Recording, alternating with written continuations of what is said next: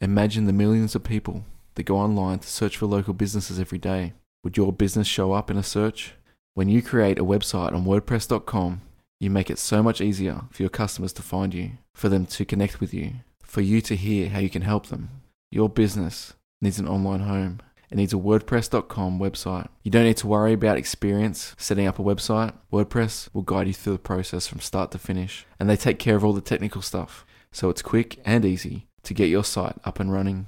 Their customer support team is made up of WordPress experts, eager to help you out so you can get the most from your site. They're available to help 24 hours a day, Monday through Friday, and weekends. Plans start at just $4 per month, and all WordPress plans include a custom domain name for the life of the plan. So come and see why 28% of all websites run on WordPress. To get started today with 15% off any new plan purchase, go to wordpress.com slash felon to create your website and to find the plan that's right for you. That's wordpress.com slash felon for 15% off your brand new website. wordpress.com slash felon. This episode of Felon may contain disturbing content, including descriptions of violence and coarse language. Listener discretion is advised.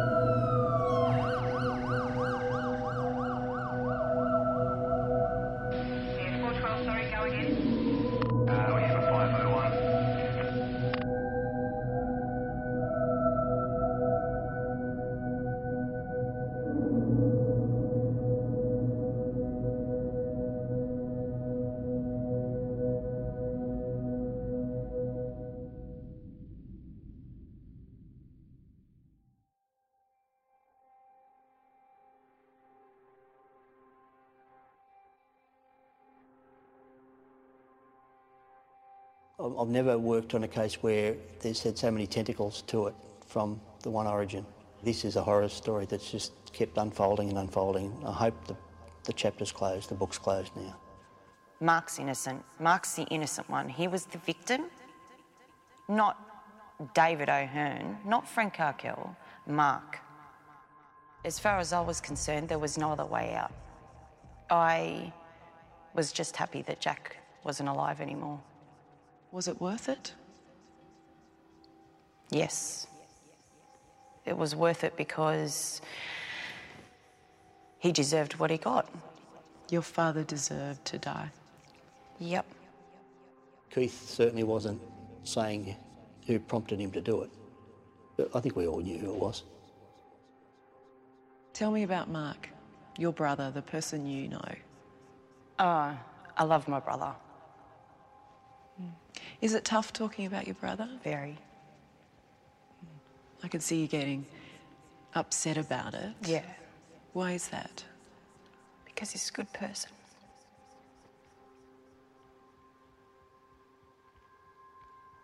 Do you think that's the image most people have of him? Oh, it doesn't bother me what other people think. I know my brother and I know he's a good person. Does it scare you what your brother did? No, not at all. Mutilate? Why chop would off that a head, scare me? Sever a hand? It would scare most people. Well, that's okay. They're it not... scares me. Fair enough. Understandably, that's okay. But I can't understand that because I'm not seeing it from outside the picture. I'm his sister.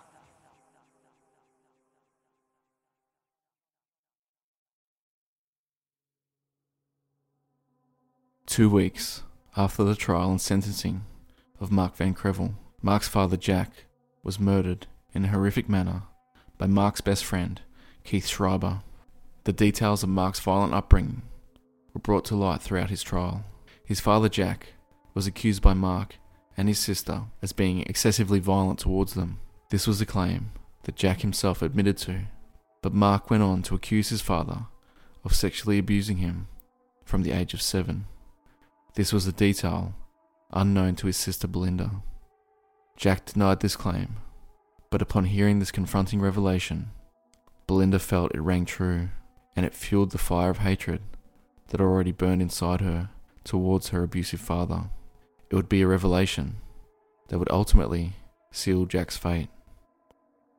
Mark's defense rested on the claim that the two men that had been murdered at his hand had made unwanted sexual advances towards him.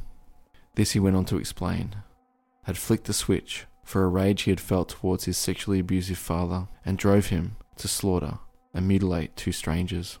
This motivation, offered by Mark and his defense, allowed his sister to deflect the guilt from her brother and direct it towards her father, claiming that her brother was the true victim in all of it. Despite the savage nature of Mark's crimes, Belinda remained a staunch supporter of her brother and cites his incarceration as a catalyst for her desire for the death of her father, Jack Van Krevel. Driven by this dark desire, Belinda enlisted the help of Keith Schreiber, Mark's best friend, with whom she had had a sexual relationship, to put an end to the man who had caused the family so much pain and suffering. I told him, I, I, I can't kill him. He needs to be killed. I can't kill him. How it happened was he said to me, when I told him about how Tia had been molested by my father, he turned around and he said to me, Right, that's it. He has to go. And I said yes. And he did it. Keith Schreiber would carry out Belinda's wishes, violently assaulting and murdering Jack Van Krevel in his home, while Belinda was in the bedroom next door with her young daughter, Tia. The attack was savage, and Belinda and Tia could hear it blow by blow. She covered her young daughter's ears in an attempt to muffle the screaming. Forget it. I will never, I was, I've never been so frightened in my life. I thought that my father got the better of him. I thought that whatever it was, I wasn't sure whether Keith had taken, done what he said he was to, like, the comments he'd made, or whether there was an intruder. I went stiff, my whole body from head to toe. I just, cold, stiff. I thought that my father was killing someone. And then I thought because once he got angry, he's going to kill that person, persons. Now he's going to come in, and Tia and I are dead. Without a doubt, we're dead. I was waiting for my father to come in and kill me and Tia, Tia and I. He didn't.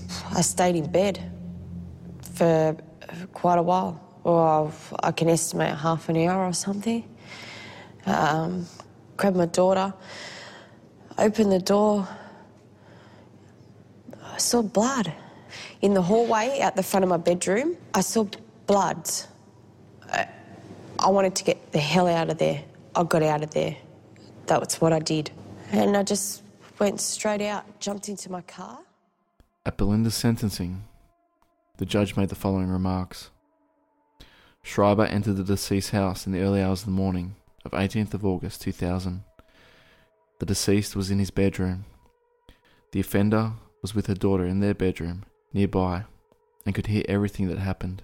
Schreiber killed the deceased in a remarkably brutal way by means of an axe and a knife, which he took in with him, and a poker, which he obtained from another room. He inflicted a large number of wounds, including post mortem mutilation.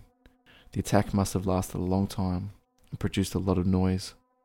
The offender stayed in her room throughout the attack, never trying to intervene or raise the alarm, although she had a mobile phone with her. She waited until Schreiber had left the house and then went with her daughter to the police station. She said that she had heard noises and there was blood in the house. She did not mention Schreiber. Afterwards, she visited Schreiber in jail, sent him money, and made declarations of love for him. When Belinda was questioned over Keith's motivation for the murder, she played down their romantic involvement, offering the following explanation. Um, because he probably thought that I was going to do it and lose Tia, and also to impress Mark, to prove I'm a big man too, you know. Uh, they thought that we were a lot closer than what we were. They, at one stage, found uh, some receipts that I'd sent to Keith and thought that I was, I was paying him off for the murder for $50, $100, $200 here or there. And they said to me straight out, um, why, you, why would you send your father's killer money? I said, well, why wouldn't I? Why, not, why wouldn't I? I don't care that my father's dead. Was he a father? No, he wasn't. I'm brutally honest. I'm not going to sit here and lie and say I'm sending him money uh, for absolutely no reason. Following an investigation, Belinda was found to have had significant involvement in the death of her father, and she pled guilty to the charge of soliciting to murder. The damage he'd caused, I, I wanted him gone. The resentment that Belinda had towards her father stemmed from childhood. Throughout the trial of Mark and Belinda, their father's violent past came to light. Court documents cite the following Belinda and Mark were children of the deceased, Jack Van Krevel, and grew up in his household. The deceased systematically abused Mark from the time he was five years old. The abuse took a number of forms, including hitting him with a fist or with an open hand, kicking him, and, on at least one occasion, holding a gun to his head. On at least one occasion, the bashing was so hard that Mark had to be taken to hospital. Belinda used to see and hear what the deceased was doing. He abused her as well. Sometimes he would beat her until she wet herself. He'd beat me every day. I thought he would kill me. Every day I lived in fear. I thought I was dead. He would end up killing me. He was a sadist, I believe. He got off on what he did, and it wasn't going to stop. Belinda claimed that this fear had lasting effects on both her and Mark, and they both lived with the looming threat that their father could take away their life. Whether he was going to kill me, uh, waiting for him to get home, um, well, just everything was fear. I lived on eggshells. I got beaten. Um, he beat my brother to the extent of where he was hospitalised from being hit. Um, just e- every every every morning, his pillow was saturated in blood. He had lost so much blood every day. I copped it too, but he copped it a lot worse. It was an everyday thing. Um, I become immune to it eventually. I mean, he did it to me every day. At first, I felt the pain. Um, I mean, punches, kicks. Well, punches until I got hit the ground, and then it was kicks until I lost control of my bowels. And then he would um, leave the room with a smile on his face and be content with what he had caused. The way he was. No, it's just to look, even to look at him, you could see that it was, he was scary. It is the claim of Belinda that this upbringing had long lasting effects on their mental well being, and she is able to pinpoint the time that she realised Mark had been dramatically affected. When he walked into my bedroom and woke me up and said to me, I think I'm, obs- I'm possessed. And I'm scared. Belinda came to believe that this affected Mark so greatly, it drove him to carry out two violent murders. Why did it have to be my brother? He's such a beautiful person. How can someone's. How can your own father do so much damage to their children to, for, for, for Mark to be able to go that far? Um, when I found out about what he did, I understood 100% at what he had done. Uh, I understood every reason why, and that was because of what I had seen. Belinda saw the situation that Mark found himself in to be a great injustice, and that the act of killing two men in cold blood was simply a result of his violent upbringing. Mark's innocent. Mark's the innocent one. He was the victim, not David O'Hearn, not Frank Arkell, Mark. When Mark was sentenced to life in prison, never to be released, Belinda described this as a defining moment where she knew She needed to get rid of her father. So unfair. He didn't need to go to prison, he needed help. He'd been hurt. My father should have been in jail, not my brother. He caused what had happened.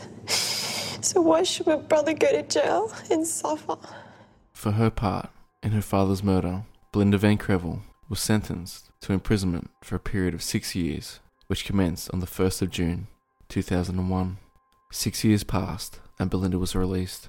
She now faced the prospect of a second chance, a chance to move on from her violent past. As Belinda made the transition from prison to normal life, she met a man named Marshall Gould, and the two became romantically involved.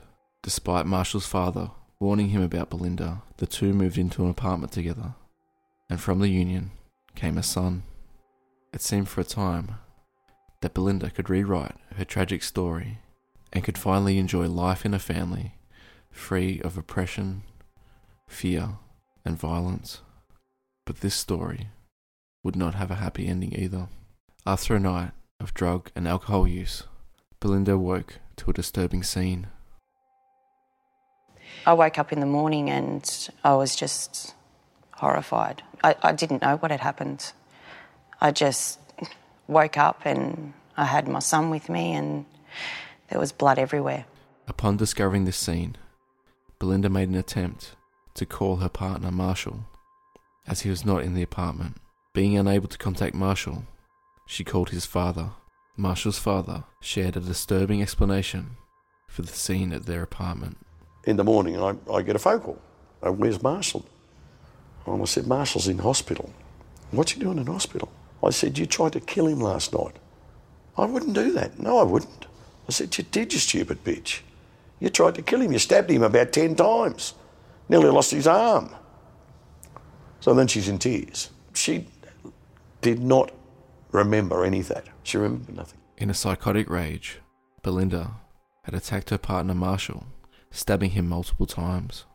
She just started belting straight into me and you know, telling me she wanted to kill me, and you know, I couldn't work out what was going on. And then she ran to the kitchen and she grabbed a knife and she came running out of the kitchen. She said she just started with him. Marshall's description of the events is that Belinda became agitated and that her eyes went black. She started hitting him and then disappeared to the kitchen, retrieving a knife. It was then, armed with a knife, that Belinda lunged at her partner Marshall, and a name from the past would come back to haunt them both. As she lunged at Marshall, she screamed, I'm going to fucking kill you, Jack. It would seem that Jack was not as dead to Belinda as she would like. In a panic, Marshall called his father, saying, Come and get me quick, Dad. She's gone crazy. She thinks I'm Jack, and she has stabbed me. Not wanting to alert authorities, Marshall tried to recover from his wounds at his father's place, but eventually it was obvious he needed to go to hospital. Even then, he tried to cover up Belinda's crime by telling authorities that he'd been mugged by three men. But as soon as authorities attended the apartment that Marshall shared with Belinda, they discovered large blood stains and Belinda was charged. Again, the name Van Krevel would be in the headlines. Marshall Gould was stabbed five times in the neck, leg, and arm. Fortunately, he made a recovery and even stood by Belinda's side during her trial for the attack. Despite his support for his attacker, she was found guilty and sentenced to at least two years in jail. Upon hearing the verdict, Marshall continued to stand by Belinda, stating, I love her and I support her, and she has had a troubled childhood, but troubled would be an understatement when talking of the Van Krevels. Following her release after her second stint in jail, Belinda Van Krevel spoke with 60 Minutes. During this interview, she shared her ongoing support for her brother and her fierce loyalty. But it would be during this interview she would discover something about her brother that would potentially make her question this loyalty. Belinda was presented with one of Mark's prized possessions, the book titled The A to Z of Serial Killers. It was within the pages of this book that Mark scrawled his disturbing ramblings, satanic imagery, and a list of people he thought should be killed. Among these names were David O'Hearn, Frank Arkell, Jack Van Krevel. When Belinda was presented with the book, She scanned the page, skimming through the names. Some she recognized, and some she didn't. But one in particular caught her attention. It was a name that she was all too familiar with. Scribbled on the page, among the list of Mark's potential victims, was the name Belinda Van Krevel.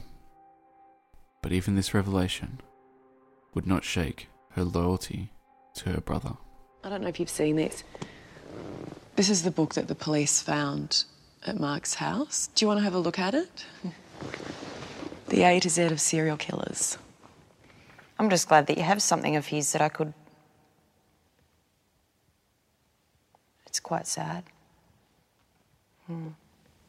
Have a look down that first column at the names. There's a lot of names here, yeah?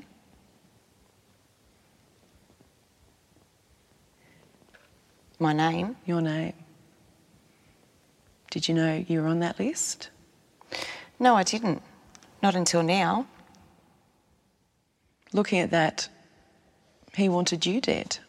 He's just. This is just him being angry. So it doesn't bother you that your name's there? No, of course not. Because when police contacted the other people on that list, they were Mhm. terrified. I would think that Yeah, would well- be a more honest response. Yeah, well, they didn't grow up with him. I did. I know him better than anyone else. As recent as June 2017, Belinda Van Krevel has continued to make headlines, and it would seem she has not yet made peace with her troubled past. Notorious criminal Belinda Van Krevel is back before the court again, this time charged with stealing an elderly woman's handbag.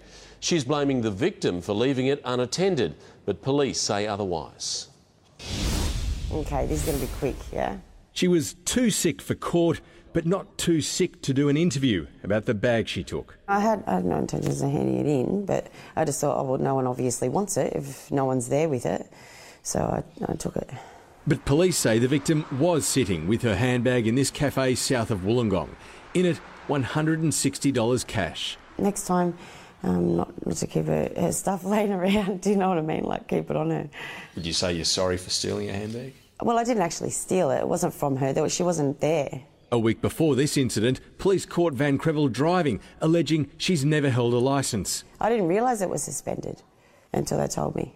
So I didn't have my licence on me. It was just around the corner. They're minor offences compared to her criminal history. In 2001, she was jailed for soliciting her boyfriend to murder her father. She narrowly avoided jail in 2010, instead given a nine-month suspended sentence for assault, theft and stalking. Three years later, Van Krevel was sent to prison again for stabbing her lover at least five times. After all the serious charges she's faced over the years, Belinda Van Krevel says once these two matters are dealt with at court, hopefully next month, that's it. She hopes that from now on she can stay on the right side of the law. Court's not nice for anybody. But um, you, you deal with it. You have to.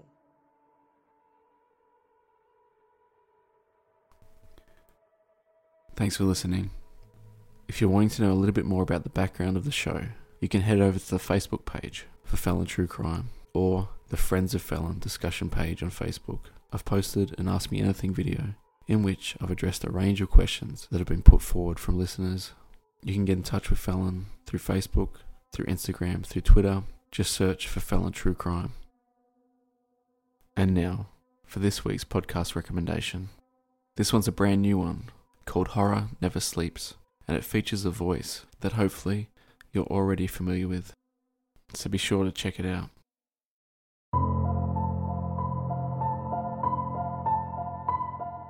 Hi, I'm Ali, and this is Rob. Howdy. And we're the hosts of Horror Never Sleeps, a new weekly horror movie retrospective podcast. We will be reviewing your favourite scary movies like Nightmare on Elm Street, Halloween, and Psycho. Also, we'll be covering classic gems like Maniac Cop, The Lost Boys. The Human Centipede. Whoa, whoa, whoa, whoa, whoa. Uh, no. Oh, we'll see. First episode will be released mid November. You can listen on iTunes or your favourite podcast app. Until then, stay scared. Ooh. We won't be doing that.